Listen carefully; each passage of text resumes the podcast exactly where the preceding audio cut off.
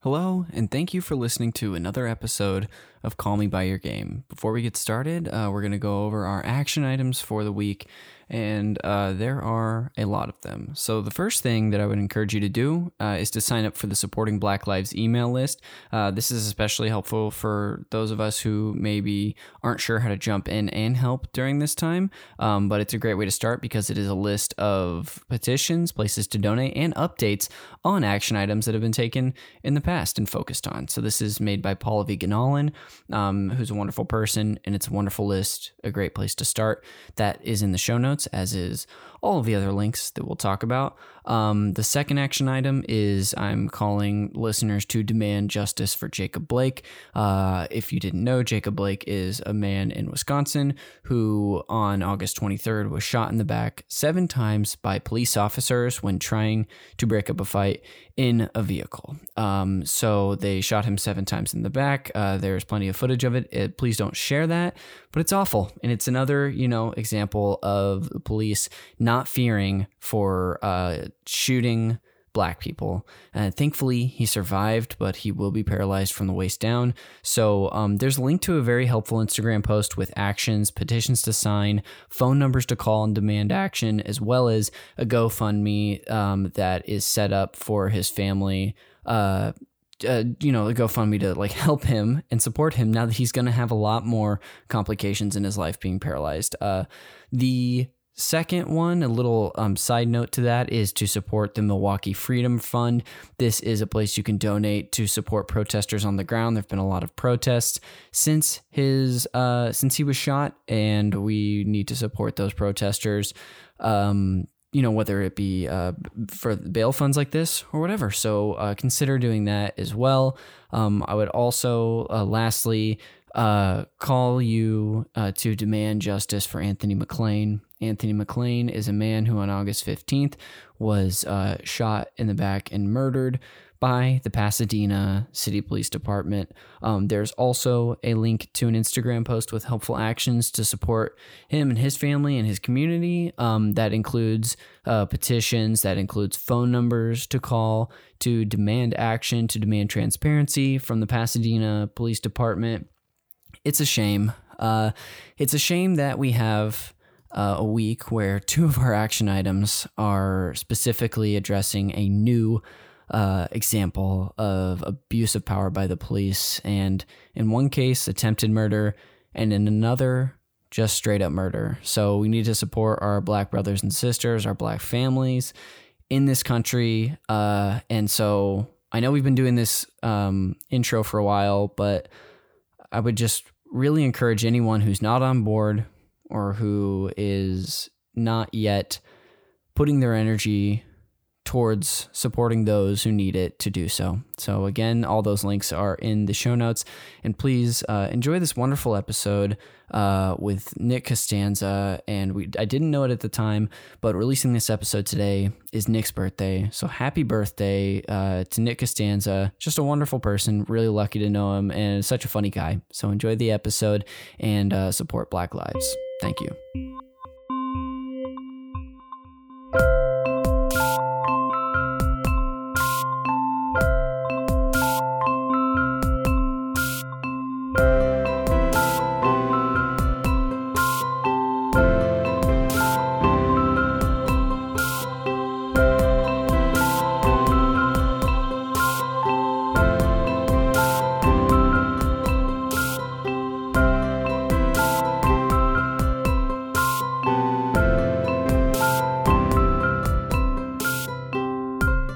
Welcome back to Call Me By Your Game. If you've never listened to this show before, this is a podcast where I, your host, Connor McCabe, talk to someone about a video game that is special to them and why. We'll talk uh, not only what made the game great for this person and what they loved about it in particular, but also we'll get into the context around how and when they fell in love with this game for the first time. It's a nostalgia sort of podcast. Um, little housekeeping up top is that if you want to learn more about our show, you can visit our website at callmebyyourgame.com gmail.com. You can always email us at callmebyyourgamepodcast at gmail.com with questions, suggestions, things you like about the show, games that you connected with. We'd love to get an email from you. And then there's also three ways I'll tell you how to you can support the show if you'd like to.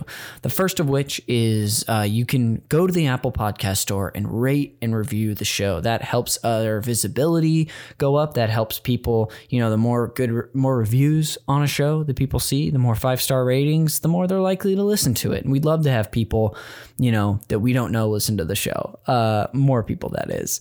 Um, if you, another way you can help support the show is share the show with a friend. If they love this video game that we're talking about today or video games in general, share this with them. We'd love for them to take a look and listen to the wonderful episode we're about to have. And then lastly, is you can check out our Patreon. Um, myself, Jeremy Schmidt, uh, the producer of the show, we've started a little indie podcast network called Super NPC Radio.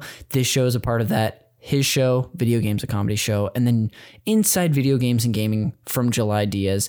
Those are the three main shows on the network but we have plenty of bonus content out there, including the new show Super NPCs, which is a part of the five dollar Patreon level. Um, but you can also, if you like, want to know if this sort of content is good for you, or you even would be interested in it, we've got previews of our bonus content on our feeds. So take a look at those, um, and we'll go ahead and uh, and you know just let you have at it. Uh, but that's it for the housekeeping, and that's it for me talking and rambling by myself. I'll go ahead and do myself the best service and finally introduce our special guest for today. So please welcome to the microphone, comedian, video game junkie, sweet boy, and the COD king himself, Mr. Nick Costanza. Welcome to the show. All right, let's do this. Let me guess, that's a Call of Duty thing people say? sure is, Connor. cool. I'm just going to assume every Nick, everything you do today because you're the COD king, even if it's, you know, sincere and just from your life, I'm going to assume it's a Call of Duty thing. That's a uh, reference to the character Ghost from oh. uh, a video game. I don't know if you've heard of it. It's called Call of Duty Modern Warfare 2.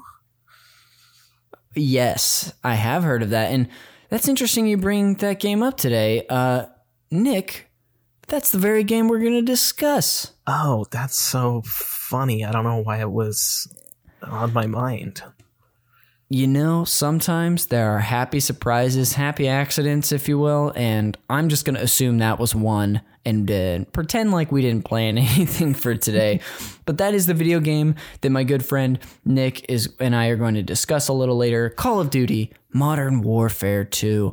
Um, Nick, I know you through the I mean, you know, now it feels like we know each other in a, in a few ways, I like to think. We've met each other through the improv community.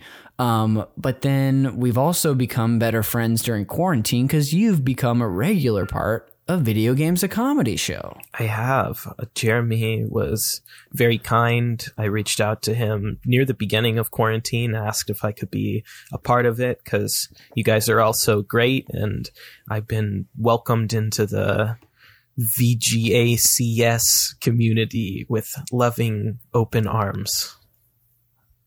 Ah, I love it. And Nick, it's the only way you deserve to be welcomed into the community. Uh, with you know just those loving open arms. Uh, it's been so much fun to have you uh, be a part of that show regularly and have like an excuse to communicate with you extra whether it's us being on a show or in our text thread. Because um, there's a text thread for all the vgacs heads out there um, you know a lot of people have slacks we just have text threads um, but yeah, it's been awesome, dude. So I'm so glad. This is something we've talked about you coming on the show for a long time. So sorry it took so long, but hey, brother, I'm glad you're here. Hey, uh, it's good to be here. Good. Um, Nick, I mean, I just said kind of how I know you. Is there any other way people might know you, or did we kind of cover that? Uh, I think it's mostly covered. If you spent time in the LA indie comedy scene, you may have seen me around a few times. But, you know, this quarantine, this has been my opportunity to try to get out of my shell and make some content for the web, which I was severely lacking in before. So maybe if you haven't heard of me, this is your opportunity to now. hey, get in on the ground floor. Get in while this, you know, Nick, I'm not going to call your stock low, but your stock is only going to rise. So, listeners out there, hit yourself to this wagon. This is a ni- this is not only a nice guy, this is a freaking hilarious guy. So, uh yeah. Uh, I buttered you up far too long, Nick. I don't I don't normally do this to my guests, but I'm just kind of like realizing how much uh, we've gotten to become better friends the last six to months to a year. Do you remember how we met specifically? Was it at like a we- was it like were you on an indie team that played TNT? Was it at a Wii workshop that we did? Like I'm kind of not I think I might know. That's a great question. But do you know? Because I think we've circled each other's circles for a while. Yes. Um, but I I Yes. want to say, I think I came up to you at the clubhouse, the L.A.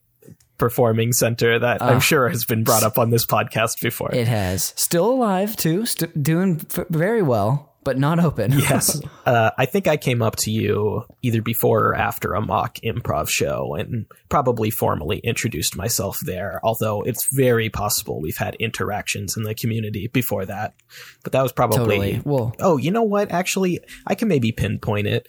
I think it was December 2018. I went to see uh, a show. It was your White Elephant Christmas. And Yes. you very graciously invited me on stage when I was the only person still sitting in the audience. yes, I mean, and you know, that's just sometimes it's right place, right time for like friendships to work out and for you to actually get to know somebody because thinking of looking back at that, it's like we do kind of circle a lot of people in, you know, or did circle a lot of people in the indie improv community because it's so big. There's so many people that come in and especially as someone who's like, you know, you've been around for a few years, you know, you see people come and go. You see people stick around for a while. You see people, someone shows up and you're like, oh, they're new to improv. And it turns out they're just getting back into it, sort Yeah. of thing. So um, I totally remember that White Elephant. That was really fun. I remember to tie it into video games a little bit that someone brought a copy they got for free of Super Smash Brothers Ultimate, um, which I already had the game. So I was like, you know what? I do not need to be going for this. Uh, I don't think I tried to steal it, but I'm sure I was tempted, but realized I don't need it. I it, I already owned the game as well, and yet that copy ended up in my possession until right at the end when it got stolen for the last time. And you know what? I think was it stolen by Aaron Byrne Siskin, former guest of the show? I believe it was. I think it may have been. I think she stole it for Andrew, her husband. Yeah. Yeah. Wow. Um, Well, before this Jeez, passes, uh, Connor, I'm sorry. I just want to say that I have appreciated getting to know you better in quarantine too. Uh, you've been very kind to me uh, over the years now, and I appreciate our friendship. and uh, I like that we've been able to share so many common interests that we're still discovering. I know, isn't it fun, Nick? You know, we're we're like we're simultaneously and, and first off, thank you. That was very kind of you to say. I appreciate it because I feel the exact same way. But it's like we're we're in this sweet spot, Nick, where we're not only in the honeymoon phase, but we're also like five years into our marriage. where We've really found our groove, and Yeah. yeah, marriage is the analogy I chose to use here. Uh, well, dude, thank you so much. Normally, people don't get uh, like a history and context of my friendship with the guest um, as much as we just dove into, but hey, this is a special episode, so I'm glad we did. Um, before we do talk about Call of Duty Modern Warfare 2 today, Nick, I of course, like I always do, want to hear about my guest's history with video games, and you are the guest today. So, Nick, let's go down that road. When do you remember being like conscious of video games, and and what's like the first time you played them, or like were really enjoying them? Video games were something of a forbidden fruit for me through a good Oh yeah, I love it. yeah, through a good portion of my childhood. We're probably talking seven to eight years old. I knew about them, but my mom uh, forbade them in the house. I wasn't allowed to have any systems or anything. And so it was always something I was interested in. I had a childhood best friend, Jack. He's still my friend to this day, 26 years later. And he had. Shout out to you, Jack. Yeah, shout out, Jack. Thank you for being a friend. Uh, Golden Girls theme song. Um, he owned. he played games on the computer. Uh, we would. I'd go over to his place in Shoreline, Washington, outside of Seattle, and play his s- copies of StarCraft and Sonic the Hedgehog three. And Mm. maybe before that uh, we were hanging out a lot we were playing with like toys we were that age maybe five six years old and his mother found her family's original nintendo entertainment system. And it was a whole big ordeal. She brought it out. She set it up oh. on their tv and we got to play super mario bros. and duck hunt with the gun Oh. attachment. I can't remember what that was called. Yeah, the zapper. the zapper. That was an incredibly formative moment in my gaming path where i thought wow this is amazing That's so cool. Um, it's amazing to me because you and I are like, uh, we're in we're in the same age range. We're both millennials. Um, we were by the time we were kids, the Nintendo was already dated. Like the Super Nintendo was the big thing, like when we were really young, and then of course transitioning to the PlayStation, the Genesis was big, the N64, whatever. Um, I'm always amazed at like how well Super Mario Bros. holds up. Um, especially because it's it's crazy to me that it captured both of us when like we were already past that generation of games. Maybe it's because we didn't play anything before. I don't know. I shouldn't be that surprised that like it's like it fared so well for both of us at a later date, but it's either way, I digress. It's pretty cool. Yeah, I totally hear what you're saying. And even though I was a little bit younger, certainly younger than that game, but even like the Nintendo 64 was a little bit out of my view, like my peripheral vision. Um, I ended up having a cool like chronological gaming experience where if playing Mario at my friend's house was the first big moment, I went to somebody else's house for some random house party a few years later and they had just gotten Super Mario 64 and I remember seeing that, Oh. seeing him go from 2D to 3D and it just blew my mind. Yeah. I love I had the same experience. It's truly like you're like you're except you know mine was just in a Toys R Us seeing it on a TV that my parents never expected me to see and then it was game over at that point. Or game on, I guess technically. Um that's really cool. Um when did like you get to maybe I don't think you already said this. So you you're interested in games, you're seeing games at friends' houses. Um when did you finally have a system? My first system was a Game Boy Color. I got it in must have been 1999.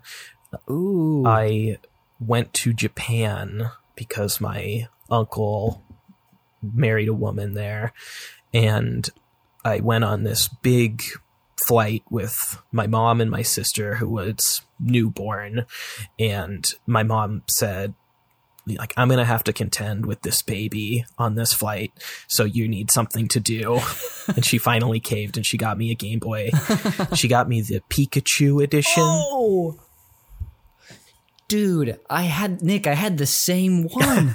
the yellow and blue with the little Pikachu on it. yes, it was so great, and I sold it, and I'm so oh, mad. no. But I love that it's your mom who ends up making the choice to get you the system. That's amazing. Uh, did so you were just were you just like getting hooked on Pokemon at that point? Yeah, I was, and it ended up being a really cool moment in time because I without realizing it, I was playing this game and like learning about Pokemon for the first time at the height of the Pokemon craze and in Japan. And I remember Dude, visiting Japan we went into some toy store and they had changed it into a Pokemon center. yeah, and they just had all the toys you could imagine and like gigantic arcade versions of the game almost. You could I didn't know how to do this, but if you synced your Game Boy up at the time, I think you could get special Pokemon. wow. Yeah. That was Oh. huge. That's so cool. I can't imagine truly at the like you know the apex of after Pokemon's broke out. It's like two years deep at this point. The biggest thing in the world.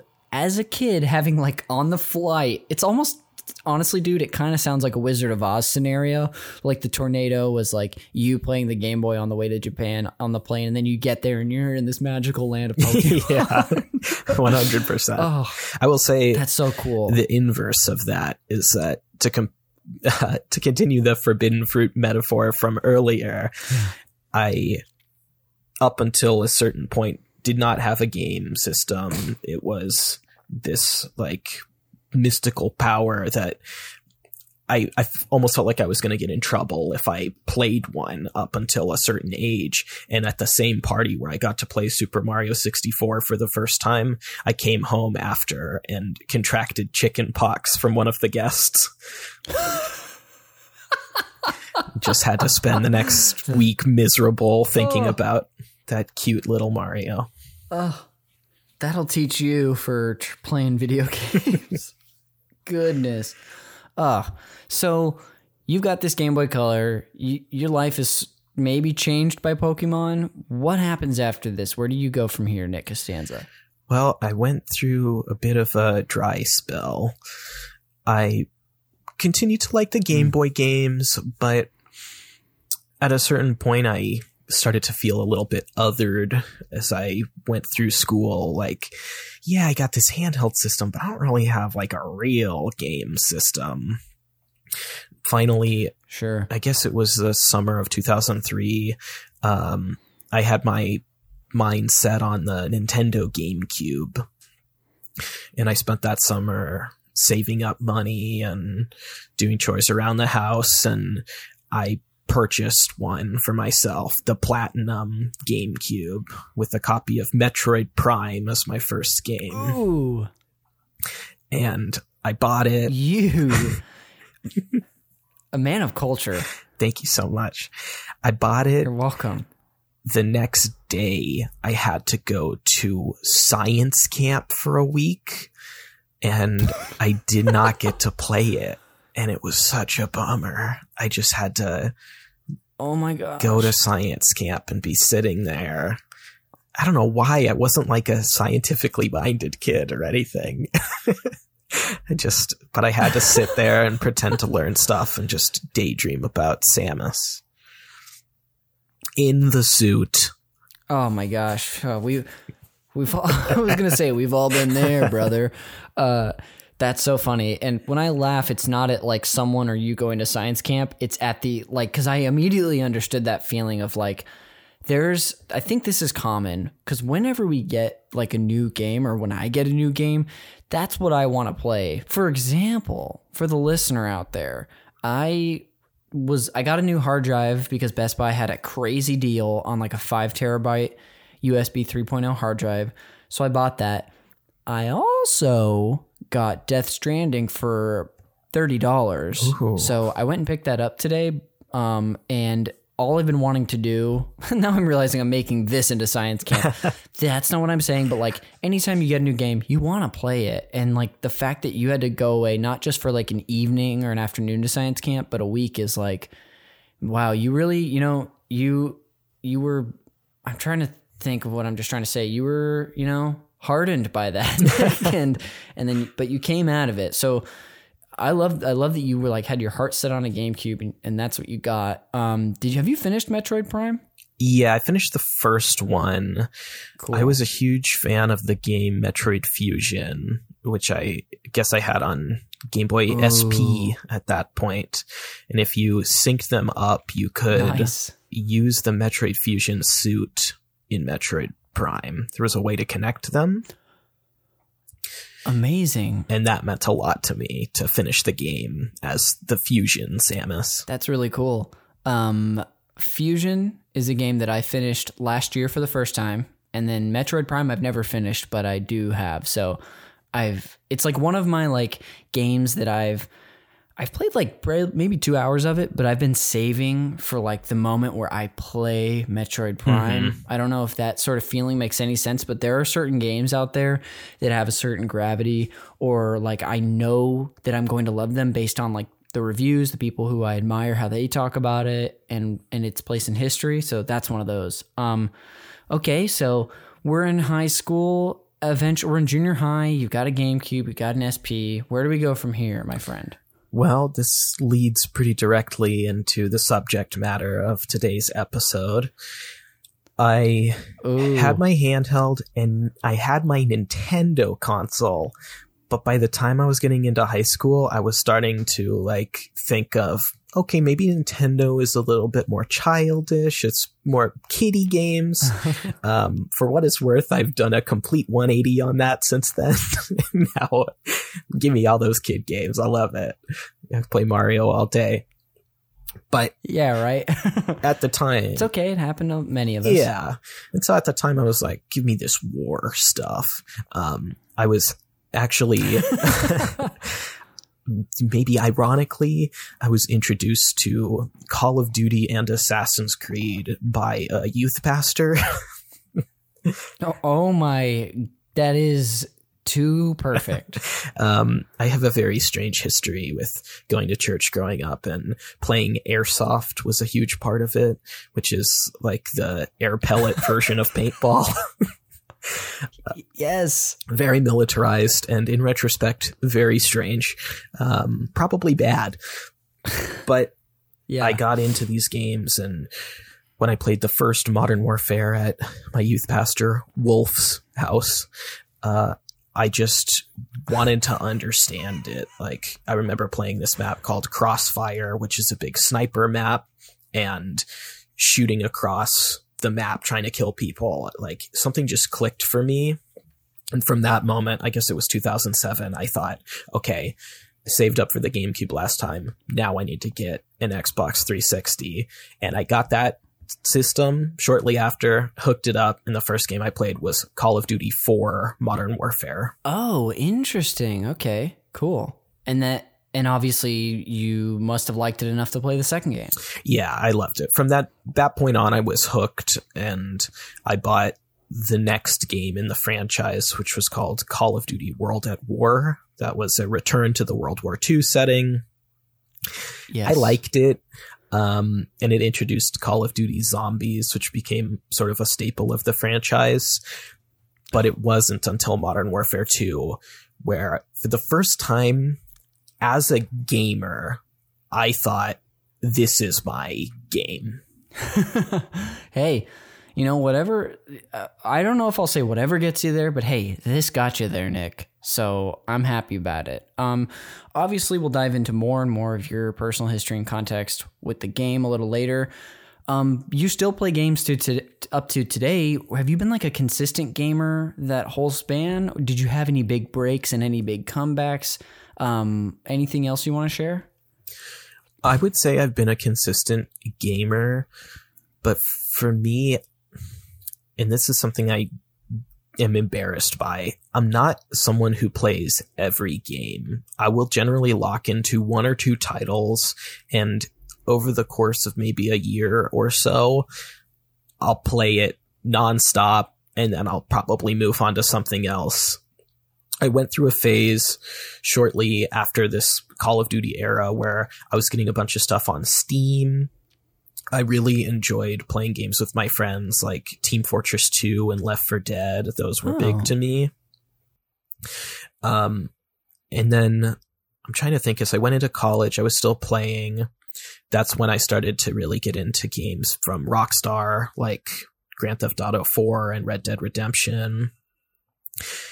Oh, cool. Where did you go to I went school? to school at Western Washington University, uh, up in Bellingham, Washington. It's sort of near the Canadian border.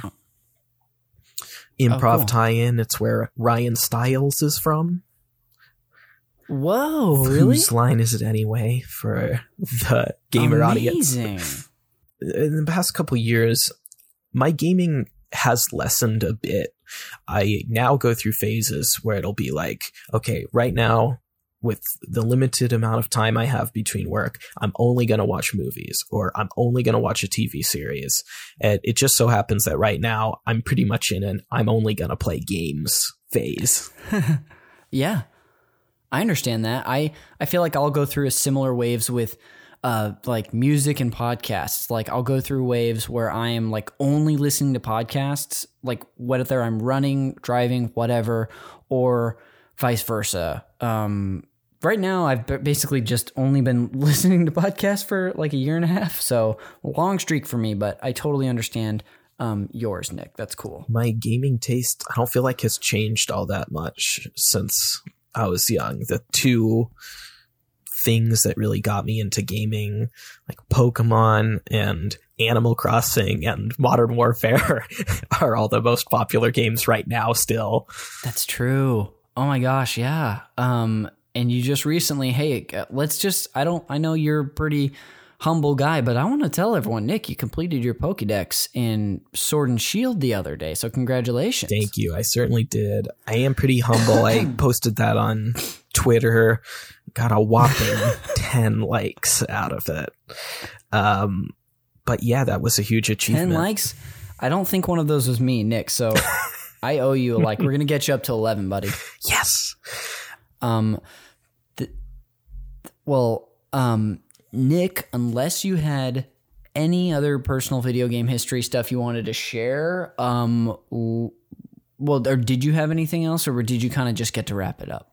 That was a pretty good wrap up point. I would say that I did genuinely enjoy Animal Crossing. Like as a franchise, I've been big on that uh, before since the first one on GameCube, but also that's not relevant to this conversation at all. Dude. You know what? Cut it. No, but hey, I love hearing that because, well, a lot of people did get in on Animal Crossing. Most people with this new game. And, you know, there are cult- the cultured few like ourselves who've been playing since the GameCube version. That's actually the only one that I don't have. Um, I have the rest of them, including the DS version. Uh, but I'm, I'm glad you shared that. Well, Nick, um, before we get into our big discussion on Call of Duty Modern Warfare 2, we're going to take a quick break. And when we come back, we're going to revisit how you got into that game. So we'll see you on the other side. Hi there, everyone. This is the host of the Call Me By Your Game podcast, Connor McCabe, and I am thrilled to announce that our show is now a part of the brand spanking new video game podcast network, Super NPC Radio.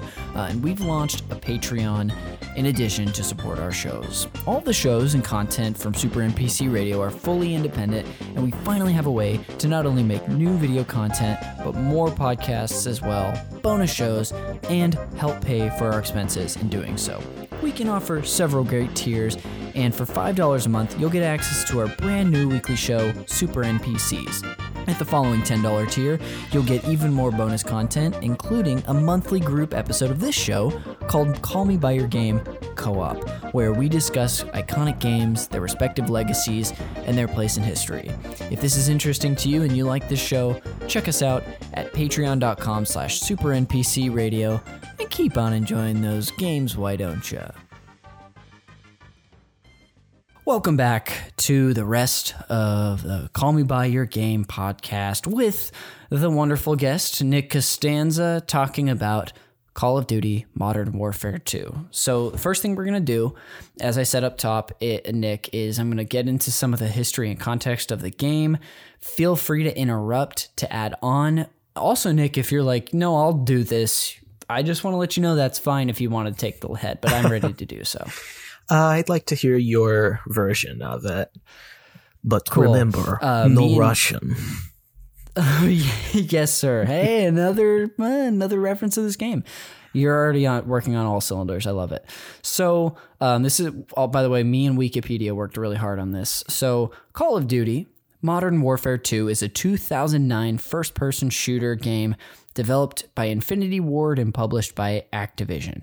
Uh, it is the sixth installment of the Call of, Call of Duty franchise and the direct sequel to Call of Duty 4 Modern Warfare and continues that storyline. It was released worldwide on November 10th, 2009 for Windows, PS3, and Xbox 360 and a separate version for the Nintendo DS titled Modern Warfare Mobilized was released on the same day. Don't I don't really, you know, see Nintendo DS as a platform for Call of Duty, Nick, but hey, it, it got one. Did you happen to ever have that? No, I briefly considered going to Blockbuster and renting a copy of World at War for the Wii, and Oh. I think I'm glad I didn't. yeah. Probably several reasons. Um, uh, next is uh, getting into a little bit about what the game's actually about. The game's campaign follows the Task Force 141, a special forces unit fronted by Captain Soap McTavish, as they hunt Vladimir Makarov, leader of the Russian ultranationalist party, and it also follows the United States Army Rangers who are defending the country from a Russian invasion.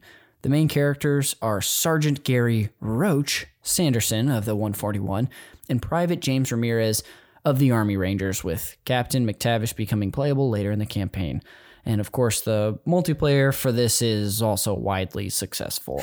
Um, this game received critical acclaim with praise for its campaign, multiplayer, and amount of content, although it did receive some criticism for its short length and lack of innovation. Again, from a Wikipedia uh, article, so you may it may be not the case. Um, within 24 hours of release, the game sold about 4.7 million copies in North America and the UK. And as of 2013, the game had sold 22.7 million copies. Um, so while it had crazy success, it also was subject to several controversies. One of which being a level of the campaign that was that actually had the player take out a terrorist attack on uh, a terror attack, excuse me, on an airport. Um, the sequel Call of Duty Modern Warfare 3 was released in 2011 and completes the Modern Warfare storyline. And of course, you've I've heard you talk about this game, but the remastered version was released in 2020 on PS4, Windows, and Xbox One. So, um, Nick, anything you want to add? Any anything we didn't get to touch on there um, of like the general history and context for the game? There's a little production history of this game that I think is pretty interesting. It was the last Oh, game in the franchise designed by Vince Zampella and Jason West, who were the Hmm. founders of Infinity Ward. They made this game with a contract by Activision that gave them much more creative control and big bonuses if the game was released well. But Activision put in a clause that if they were to be fired, then pretty much Activision would get all the rights. And shortly after the game's release, that Oh. happened. They fired these two guys. Oh, So they did not come back for Modern Warfare 3. They actually ended up eh, going on to create the company Respawn, which then made Titanfall and Apex Legends, which is now one of the most popular games ever. interesting. Very cool. That's were they? Do you know if they were fired because specifically, you know, Activision wanted to get the rights to the game pretty quick, or was it some other reason? From Wikipedia, um, it appears that Activision was looking for reasons to fire them. They started to look for reasons to leave, and I think maybe I don't want to speculate too much on it, but um, Yeah. Activision took their shot to fire them when they heard the guys were looking for ways out. They took their shot, did they? How episode appropriate. Um well, was there anything else you wanted to share about the history and context, Nick? So it made it be very giddy to hear you describe the plot details. Uh, just having Oh, yeah. it was such a big deal to me because Soap is your main protagonist. I should say he's the primary playable character in the first game, Modern Warfare, but he never has a hmm. face. He did not have a voice until Modern Warfare 2, where he was played by Kevin McKidd, the Scottish actor. And the reason that was important to me was because these Call of Duty games had a convention that was always sort of interesting to me where if you were playing as a character you never heard them speak. You only got the opportunity to hear Hmm. them during cutscenes, and even that was rare. And this was something that continued till I think the Modern Warfare series ended, where you really got to inhabit a character. Um, because it was like the Zelda effect, uh, or Link. You're you were Yeah. Link. Link is you. So I was Soap in the first game. And in the second game, oh wow, suddenly Soap is an actual person and I'm this guy, Roach or Ramirez instead. Um, Yeah. but this almost was a double-edged sword for the franchise because they then went on to be known for like okay now you're playing as four playable characters over the course of the campaign and at least one dies every single time usually early on Okay. and it just became cheaper and cheaper Okay, interesting. Oh, that's very cool. Um, that was something in my you know limited research for this game, which th- that I did discover was like it was a huge deal to see and hear Roach as another character, eh, or like in general. Um, this is also a game that I always like to come clean to the listener. You know, make make sure they don't think I'm faking something here. This is not a game that I have a lot of history playing. In fact, I'm not even sure that I've played it. I think I, I lived with a couple people my sophomore year of college who had an Xbox and different games than I had. This being, or one of these being one- being one of those games. I don't actually remember which it was. I actually think it was one of the Black Ops games. Did did do you know when the first one came out for that series? the first black ops came out in 2010 Okay, that makes sense that they would have been playing that because they did play the zombies version of that a lot. yeah Um. Okay. Okay. Very cool. Now I got my bearings a little bit. Um. Well, sweet. Uh, Nick, why don't we move on to the main chunk of discussion for this episode? Um. First things first, buddy. You kind of touched on it earlier, but I would like to revisit how you got this game and how it sort of came into your life. So this game, I've listened to almost every, if not every episode of your podcast, and it feels like a common theme is that the games were like seminal in people's early lives. And I think that Uh-huh. this is probably one of the later games to be featured. Okay. Like, Yeah. I was in my mid teens when this game came out. So I Yes. realize that's a little unusual.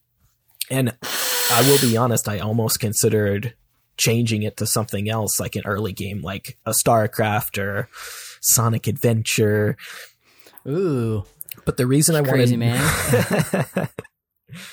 the reason I wanted to talk about this game is because after I played the first the first two for me, which were Modern Warfare and World at War, I started to feel like, okay, this is actually a game I'm pretty good at. And then I had just entered a new high school. Um, it was ninth grade. I went to the Federal Way Public Academy for the first time. Mm. And I was sort of looking for opportunities to make friends.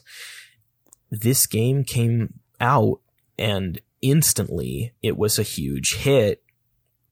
And it sort of just became an icebreaker for me where I could say to people like, Hey, I got a copy of Modern Warfare. If you come over, we can play this multiplayer split screen. And it worked. That's amazing. and I met all these fun people that year. My two best friends who I met in ninth grade, Danny and Dylan, they would come over on a weekly basis, sometimes multiple nights a week. And we would just like watch a Quentin Tarantino movie and then turn on Modern Warfare 2. And for better and worse, it ended up that's a double me- feature. yeah, a t- true double feature.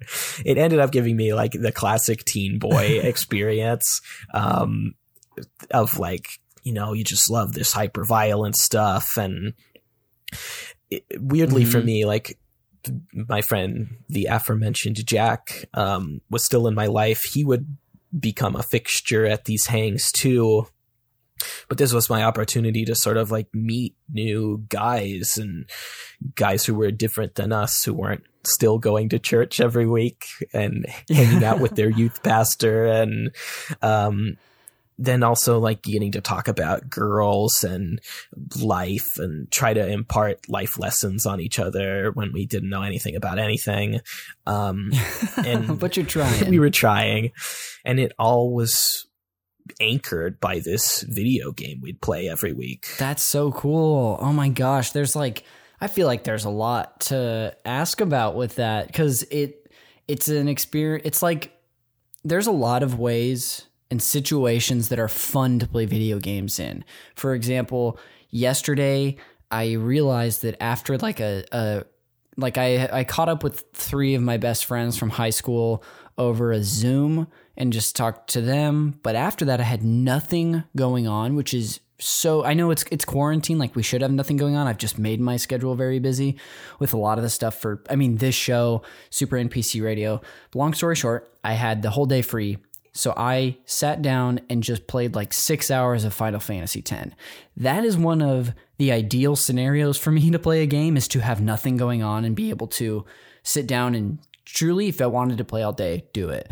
Another like prime top of the line video game situation, maybe number two or tied for first with that, is like hanging out with your friends for a long time and playing a game in person and like but also getting to the point where you're comfortable, you know, and you're not just, you know, small talking anymore. Um, and you're you're in your groove. Uh, and if you can do that consistently, I'm sure it only like cultivates your relationships and friendships and stuff. So that was a long-winded way for me to be like, I relate to that, Nick. That's great. um, that's so cool. So, um, and did you go? I know you said you went to a new high school. Did you not go to like junior high or middle school with a lot of the kids that you went to school with? It was a pretty much entirely new group of students. It was a strange experience. The school I got into for ninth grade just coincidentally lined up with me going into high school because this school was six through 10 grade wise. Oh, wow. And it was a lottery based system to get in. And most of my friends from outside school got into it at sixth grade and I couldn't. Mm. And so I would try every year, but I was going to this public middle school and I didn't, I hadn't known anybody when I started there and I did not have a good middle school experience at all. Um, oh, sorry. no, it's, it's fine. Uh, I'm easily bullyable. What can I say? hey, that's your words, not mine. I've tried to bully you over the years, Nick. You make it pretty hard. Uh, so it ended up being sort of a breath of fresh air that I got to go to this new environment where I wasn't going to have to know anybody I knew before, um, Yes. as opposed to just going to the public high school that was down the street from where I lived. So that's my experience with that. Gotcha. That's cool. Um, I want to get into a little bit of like the fine details of these hangouts with these with like uh, with you said Dylan, Danny, and Jack. Yes. cool and maybe some other people coming in and out who knows uh, but when you i'm so interested in these hangs because they immediately i'm not even a call of duty person but i would have loved to have been there for a bunch of reasons would you normally j- play at your house specifically Yeah, my house became the hang spot for the group. That's great. That's kind of it's there's like I've always felt like there's pros and cons to your place being the hang spot. The pros are that you don't have to leave, that people come to you, and that also means they might bring something, maybe a snack, who knows. Uh-huh. But the cons are that like if but the, I would say the pros to going somewhere else are that you're free to leave whenever you want. Yes. Um, you like no one's gonna ruin anything at your place. Not that they were doing this, but you have like less responsibility at someone else's house. Um, so I think that's cool that like you know yours happened to be the place. You said they would come over a few nights a week. Was this like after homework was done, after maybe like a after school activity, after sports, or was it like well, how did when did that happen? What hours are we talking here, buddy? Like, I'm not proud of this, but my group of friends weren't necessarily the people doing homework. I love but it. yeah, it would be later in the day, like 6 p.m. Usually, after dinner time, I'd say. Um, even though it got a little bit Yeah, late, but makes sense. also mostly relegated to the weekends and stuff. Um, Okay. yeah, so I'm trying to put the timeline together a little bit in my head. I had these group of friends, Sure. and we were all good boys, uh, at least at the time. Like, Mhm. we never did any underage drinking or like smoking weed was not on my radar at all. Um, yeah. Because you were doing hard heroin at this point.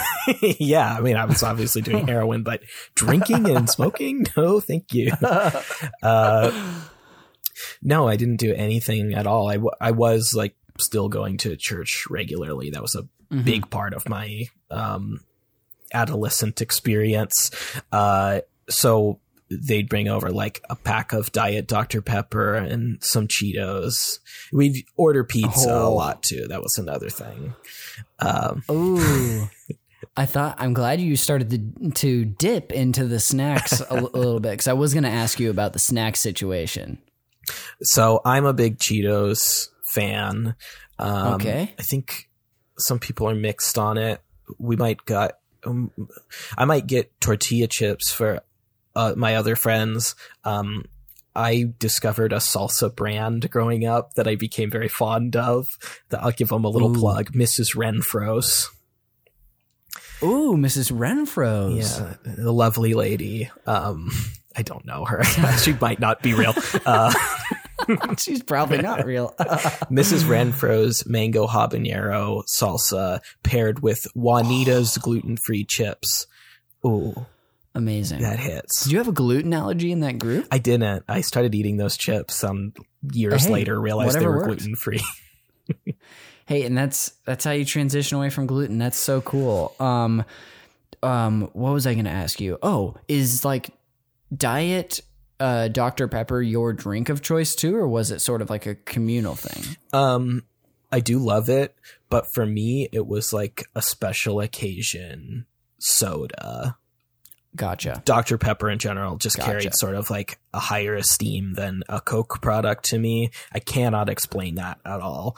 Um, I, I think I can. Uh, Dr Pepper is a doctor with a medical degree, and Coca Cola has no degree. that's it. You cracked the code.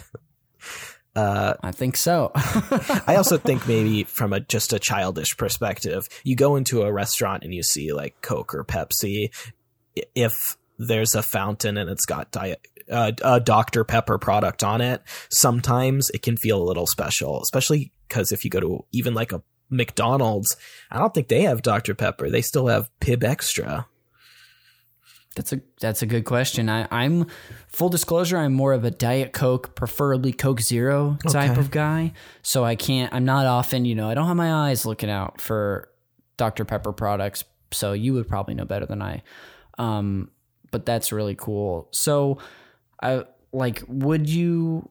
I, I'm asking more specific questions here, but eventually I'll ask you more broad stuff. Would they stay over? Like, uh, would you have sleepovers and stay over all night? Oh yeah. Oh yeah, we did. We did. Oh yeah. Um so you would like start with a movie and then play the game? Was it maybe not that specific? Yeah, that's generally how it would go. And the game became such an obsession in the friend group, not even from me, that I would feel like, okay, if I don't start the movie when they get here, we're just going to play the game for the rest of the night. and then in That's amazing. Like you miss your chance. Exactly. Yeah. And I was like, this is my So funny. opportunity to share Tarantino with them. We can watch Kill Bill Volume 1 to our heart's content. uh, You're sneaking in a mo- like a education. yeah, trying to. Um, in my living room, which my family called the playroom, there was a big wide ankle couch that had a pull out bed. So when we do these sleepovers, we Oh. basically just coexist in this space together for 12 to 18 hours. And that was Ooh, fun. That's amazing. yeah. That's so much fun. Was your like was your mom or your sister coming in and out with like did they did you see them were they like we're going to stay away from these crazy boys for a bit? they would generally stay away.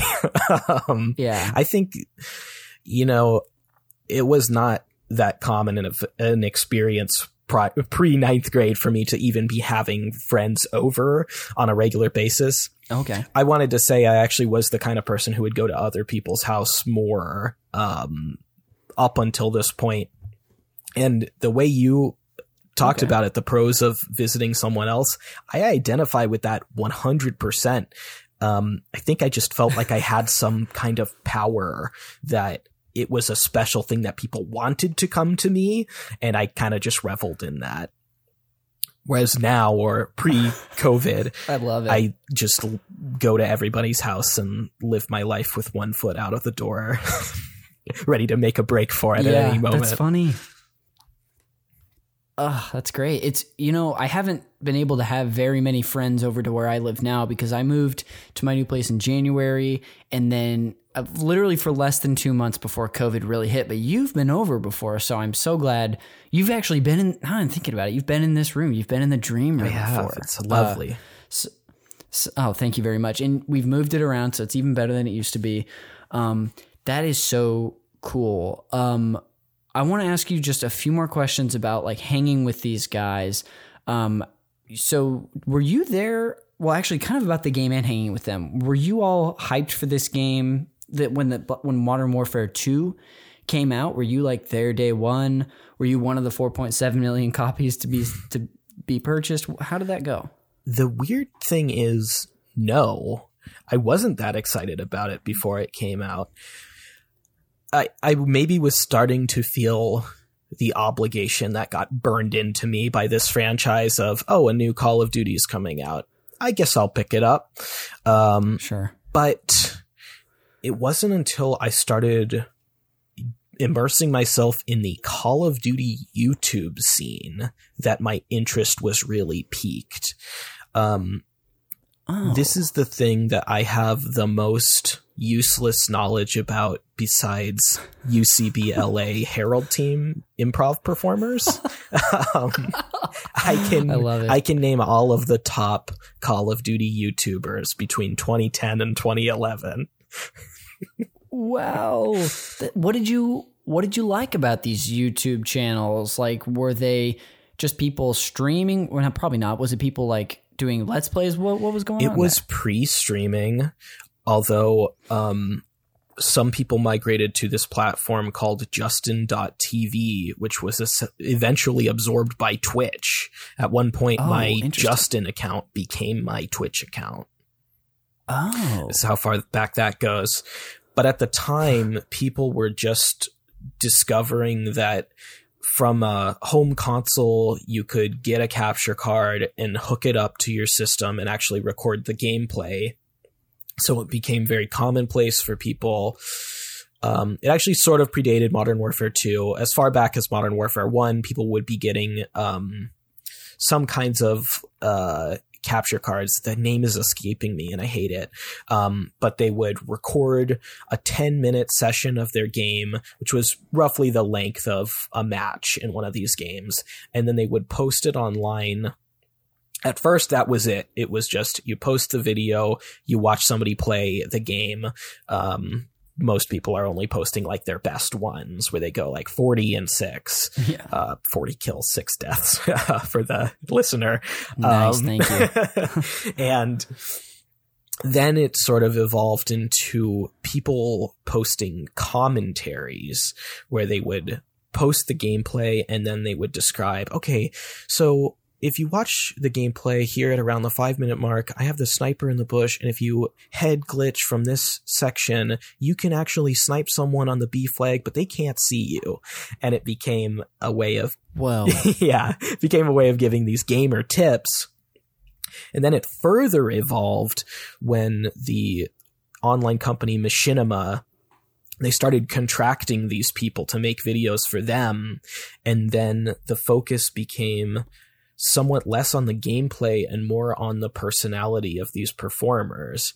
Really, you can link this to the rise of Oh. Twitch, where it's like, oh yeah, I realized at a certain point, I'm not just watching these videos because I want to see how well WoodysGamertag plays. I'm watching it because he was from Ocean City, New Jersey, where my dad is from, and he has sort of this fatherly energy and he gives this advice. And it was about the personality. Oh, And I just, I loved this stuff. that's so cool.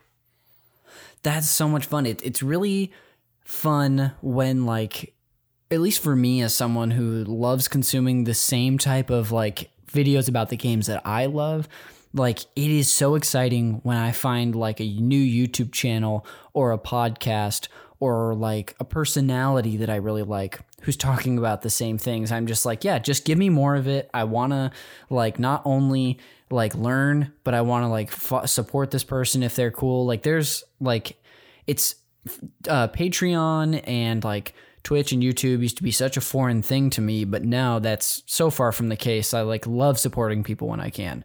So um, I totally relate to to that, Nick. That's so cool. yeah.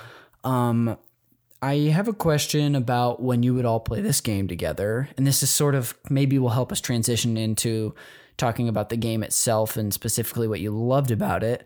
Um, fair to assume you guys would get together and just play the multiplayer together, and were you playing online? Pretty much. So Okay. at the time that that game came out, you could not play online split screen, which is how we would have been doing it. Like the two oh. players at a time in a lobby playing with a group of other people online. yeah. Instead, it would be I'd have to borrow a couple of Xbox controllers. We'd all sync up on one system and play four way split screen just with the people at the party oh, okay. Fun. which was fun. Now for me, um, the multiplayer always trumped the campaigns and the stories of these games.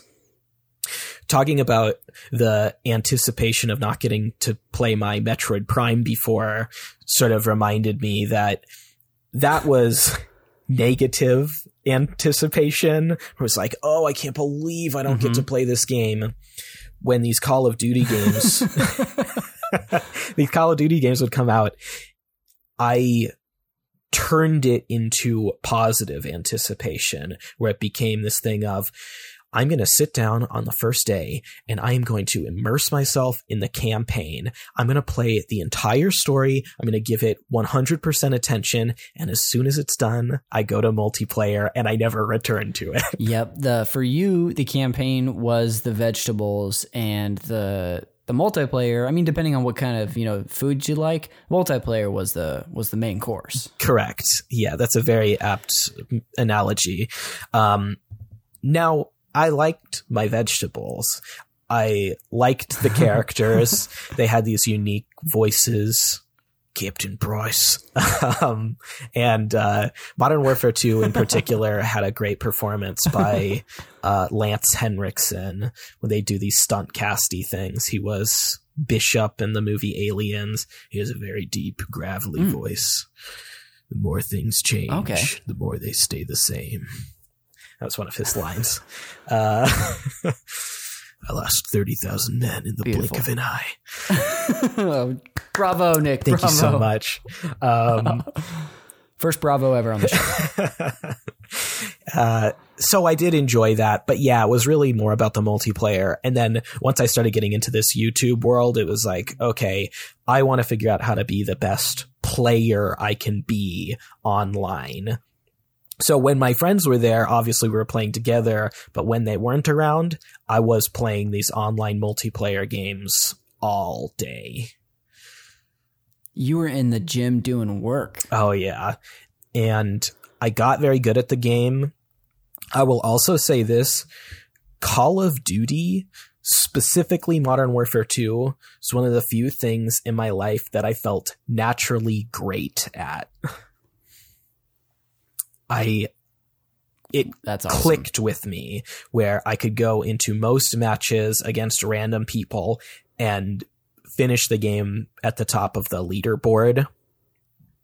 Um, that feeling, I will say, has not been recreated since the game Titanfall in 2015. Okay. I think it's interesting that it was by the same developers. Maybe if I play Yeah. Apex Legends, I'll jump to the top of the chart too. Ooh.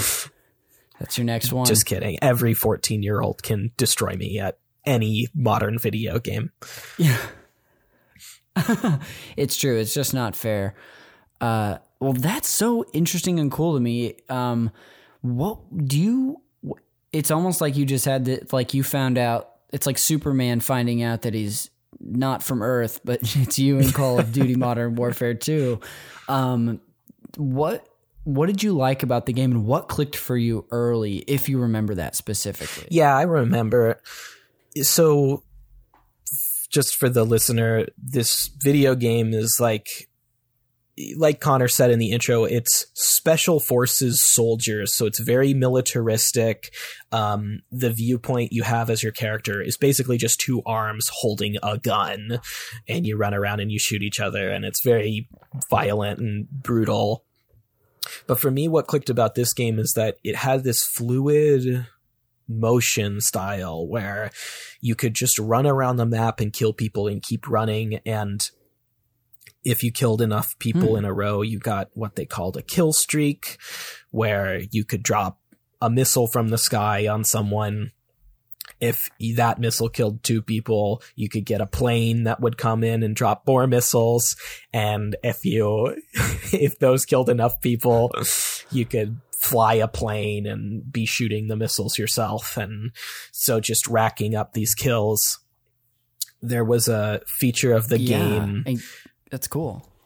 are you familiar with the nuke I am just because of my research in this game, but go ahead.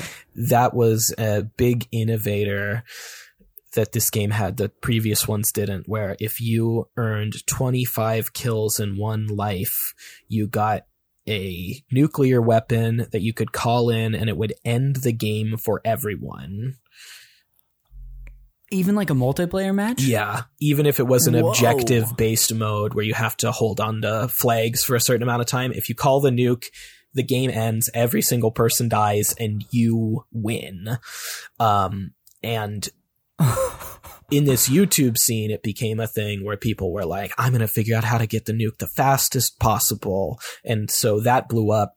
But for most casual players, it was not something easily achievable. And it took me uh, almost a year to get it. Um, but I wanted to share the story of the first time I did, where Please. I was playing with two guys I didn't normally play with, Brandon and Ben. We were playing online with At- headsets. At your place or online?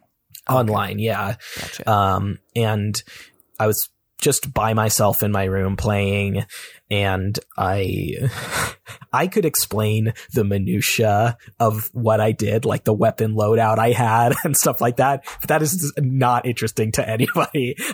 um, long story short, but but I also Nick want you to to be if you want to share that stuff, this is the time to do it. So feel free, but you don't have to. okay, I had the ACR uh, assault rifle. Yes. um, I didn't have a sight on it. I did have a grenade launcher attached, which was sort of a faux pas in this community. Oh. Um, and then I put the map was terminal, which was the airport, um, the site of said massacre that made this game controversial. yes. Um, I put this perk on called Danger Close, which made my explosions more harmful to enemy players. Oh. And Oh. so the couple of lucky missile strikes I got just took people apart. And I remember I got it. I got a little ping on my screen that said nuke or nuclear device activated or Oh. whatever.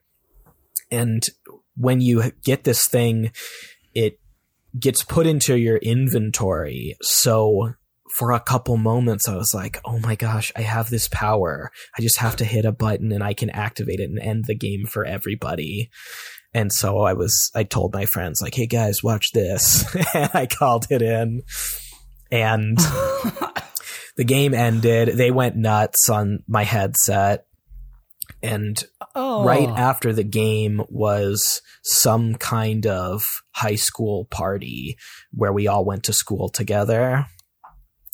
So I went over there just beaming and I ran up to the two guys together and I was like, guys, did you see that? I got the nuke. Oh, that's so cool. You got to. I love that you like got to celebrate that with people in person. It's fun on uh, like. I'm sure fun online to celebrate stuff because you can hear them their reactions and stuff. But like as as much as like I've loved interacting with all of us online so much, if I could just be with you guys and hug you or like put an arm around somebody's shoulder, that would be nice too. Yeah, of course. Oh, that's so cool, dude. Um, well, it's funny, like you, I love hearing the specificities of you know of like your loadout, where you were playing, because it's kind of like when you remember big moments in your real life. I'm like, oh my gosh, I was like wearing these shoes, and I have a weird, strange memory, like very specific. So I'd be like, oh, and I ate a turkey sandwich that day. so like just stupid stuff like that. But to me, it's stupid. But like when I hear other people's details, I love it, and it's it really helps paint the picture. Uh, that's so cool, dude. Um, uh, were you? Uh, did you have? Uh, we've gotten to talk about a lot, Nick, but I and I don't want to cut you off. But was there anything else you didn't get to share that you love to do in this game, like a whole section you that you skipped, um, talking about today, or like a thought you wanted to wrap up? Um, I have one thought I wanted to wrap up, which is that Please. I got very interested in the idea of capturing and recording my gameplay. I didn't do it that much. I think that at the time I was not a performer at all. Um, I had no improv or comedy background. I was even very self conscious of my own voice. I think Hmm. I felt like, oh, if I put this gameplay up and record a commentary, what am I going to say? And then people are just going to think I'm a little kid, a squeaker, as they call Yeah. them. Hey, people still think I'm a squeaker, Nick, so I can relate to that.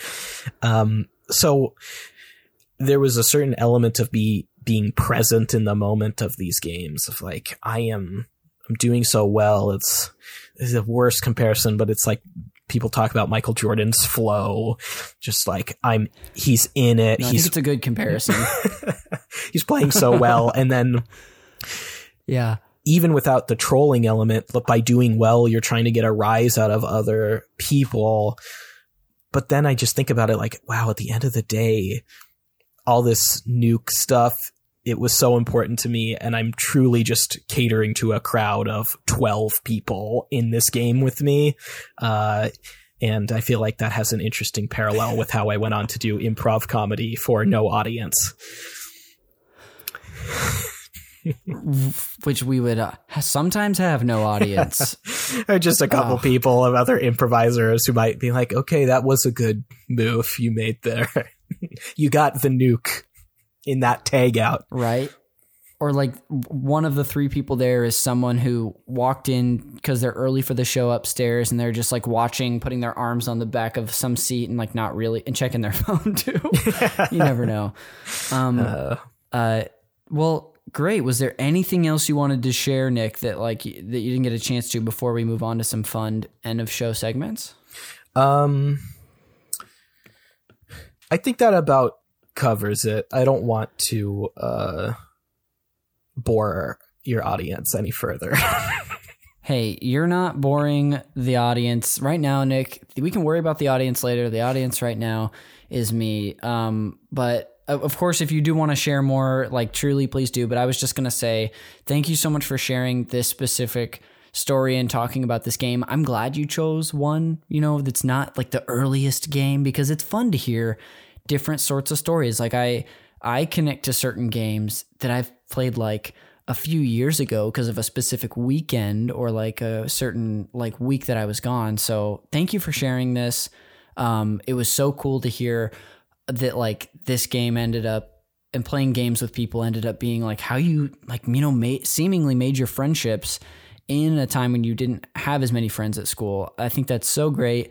I love that you found something that you were so good at. And I've seen you be so good at other things. So it's like no no surprise to me, but like I'm glad that you did that and that you enjoyed this game so much. So uh, thank you so much for sharing. I appreciate it, buddy. Thank you for giving me this platform. Hey, anytime. I'm so happy to do it. Um, well, okay, Nick, let's go ahead and move on to a couple end of the show segments. You are familiar with them, I'm sure. The first of which is the Fact Me by Your Game segment. And I'm interested to see if you know all of these.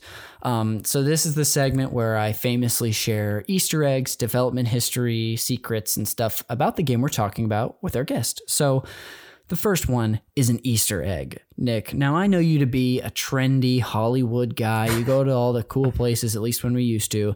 Did you know that there is a trendy LA Easter egg uh, for the LA residents out there in this game? I'm not sure I do know. So there is a level, which I'm actually going to share a little, a little something with you. There's a level um, in this game where I don't know if it's a mo- I think it's part of the campaign. I actually searched to find where the level is, couldn't find it, but I will share with you a screenshot from the game that is of a rooftop. Uh, I think it's it's supposed to be in when you're in the United States, and it is modeled directly after the Standard Hotel, which was. Have you ever been there in downtown LA? Yeah, I believe so. I'm pulling up the image right now. Yeah, so that's the image of the actual hotel. And on this game's radar link I'm sharing you, and that's where I got this from, it is a few scrolls down, uh, like three scrolls down near the bottom of the page. Um, you'll see a shot of. Do you see that? Let's see. Standard hotel rooftop bar. Okay, yes, I see this. Um, I'm also seeing the blow up doll image on there. Oh yeah, that too. Uh, the, another f- Easter egg in that game. Did you know about the blow up doll? Um, I I don't remember it, um, but it's pretty funny.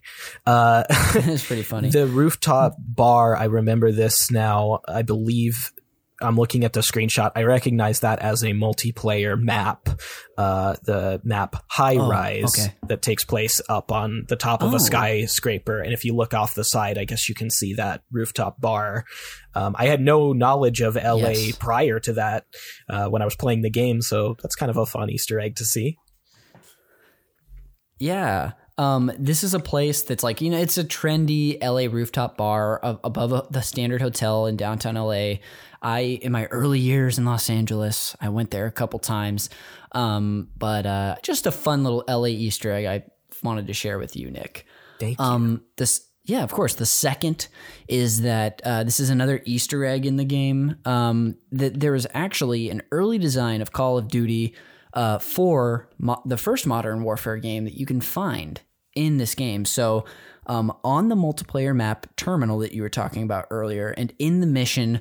No Russian, which you quoted earlier. Um, there's a wine store. You can go inside and find what appears to be an alternate cover for Call of Duty 4. Um, and the way that they were able to determine that that's what this was specifically was that the back of the cover of the case is the exact is the identical to the actual Call of Duty 4 case. wow, that's fascinating. Um, so that was from True Gaming Vault. Um, you can find that Easter egg uh, on um, online, and then uh, the last one, Nick, was that um, Infinity. Wait, no, it's wait. I said I almost said Infinity War. That's an Avengers movie. Infinity Ward uh, employed, or excuse me, employed. Uh, the next installment of their proprietary engine that they used to build this game in this one.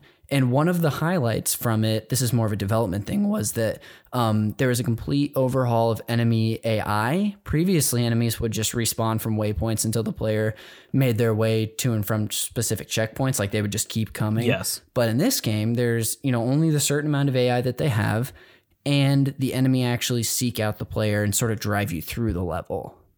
Yeah, I love that. I remember, like, not even necessarily knowing that that's what was happening, but feeling like it was different. Like, oh yeah, I can kill all the people here.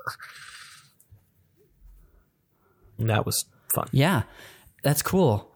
Ah, and I do love that when like a game changes a small mechanic like that that makes a like going through a level feel just a lot more better and almost conducive to the play. Um, but that, Nick, brings us to the end of the Fact Me By Your Game segment. I'll go ahead and quickly move on to the final one, the game recommendation segment. And as a listener to the show, Nick, you know that this is my forced tie in to the movie Call Me By Your Name because I was thinking when I finished that movie, of course, Elio's character or Timothée Chalamet and Armie Hammer's characters would eventually, like all people, move on to be in a relationship with someone new probably someday. And I, I, was thinking, you know, I've had friends or I've moved on from relationships. Sometimes the person I date has, or like someone else has dated, has been eerily similar to the person previously. Other times they're way out of left field. Other times they're something refreshing and new. So that's what these are based on, Nick. Um, but for you in Call of Duty Modern Warfare 2. um, the first recommendation I have for you is this is another government focused game, big title with a twist, and that is Metal Gear Solid 2 Sons of Anarchy. Have you played this game? I have not. Um, this is actually a previous, you know, we did an episode on this with my uh, guest, Jackie Neal. Uh, that's right. And you know, it's got some bunch of military aspects to it. So I was like, hey, we'll throw this up there for you. Um, the next recommendation is this is another undisputed champion of a genre. I feel like Call of Duty, as much as I may prefer Halo, just because that's what I came up playing uh, to Call of Duty, it's kind of the undisputed champion of first person shooters. Um, so the the undisputed champion of a genre I will recommend is of the basketball genre, and that is NBA 2K20, even though I've never played it. Wow, that is very different. What makes you recommend that? It's just it has nothing to do with, you know, it's a completely different type of game. I just wanted to find if like, you know, what you were drawn to about this game was that it was like the champion of a genre. Then that's what you might like about 2K as well, even though it's wildly different. And you may not even like basketball for all I know. Um, the last rec for you, Nick, is this is another huge game in a major franchise. This is actually from the Mario franchise. But like this, like mm. Modern Warfare 2, it's not without its controversy. And that is Super Mario Sunshine for the Nintendo GameCube. Did, did you ever happen to play this when you had your cube? I played the first mission where Mario lands at the Sunshine Airport and massacres all the Delfinos. yes, yes.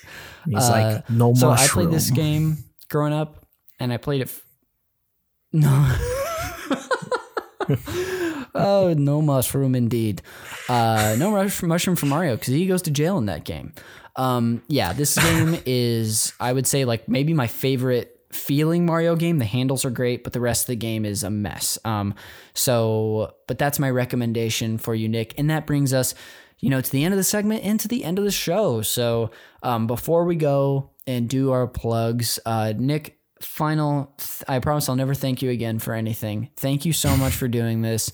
This was wonderful to have you on. I loved what you shared, and it was uh, good to finally get you on the show um, to talk one on one. So thank you so much, buddy. I appreciate it. Yeah, thanks again for having me. I really appreciate it. Um, part of me feels like I didn't talk about the specifics of the game enough here. Um, I could mention, of course, that in the remastered version, they added some animations. And for anybody who has a PlayStation Network account, you can actually play the campaign right now for free by downloading that game. That's right.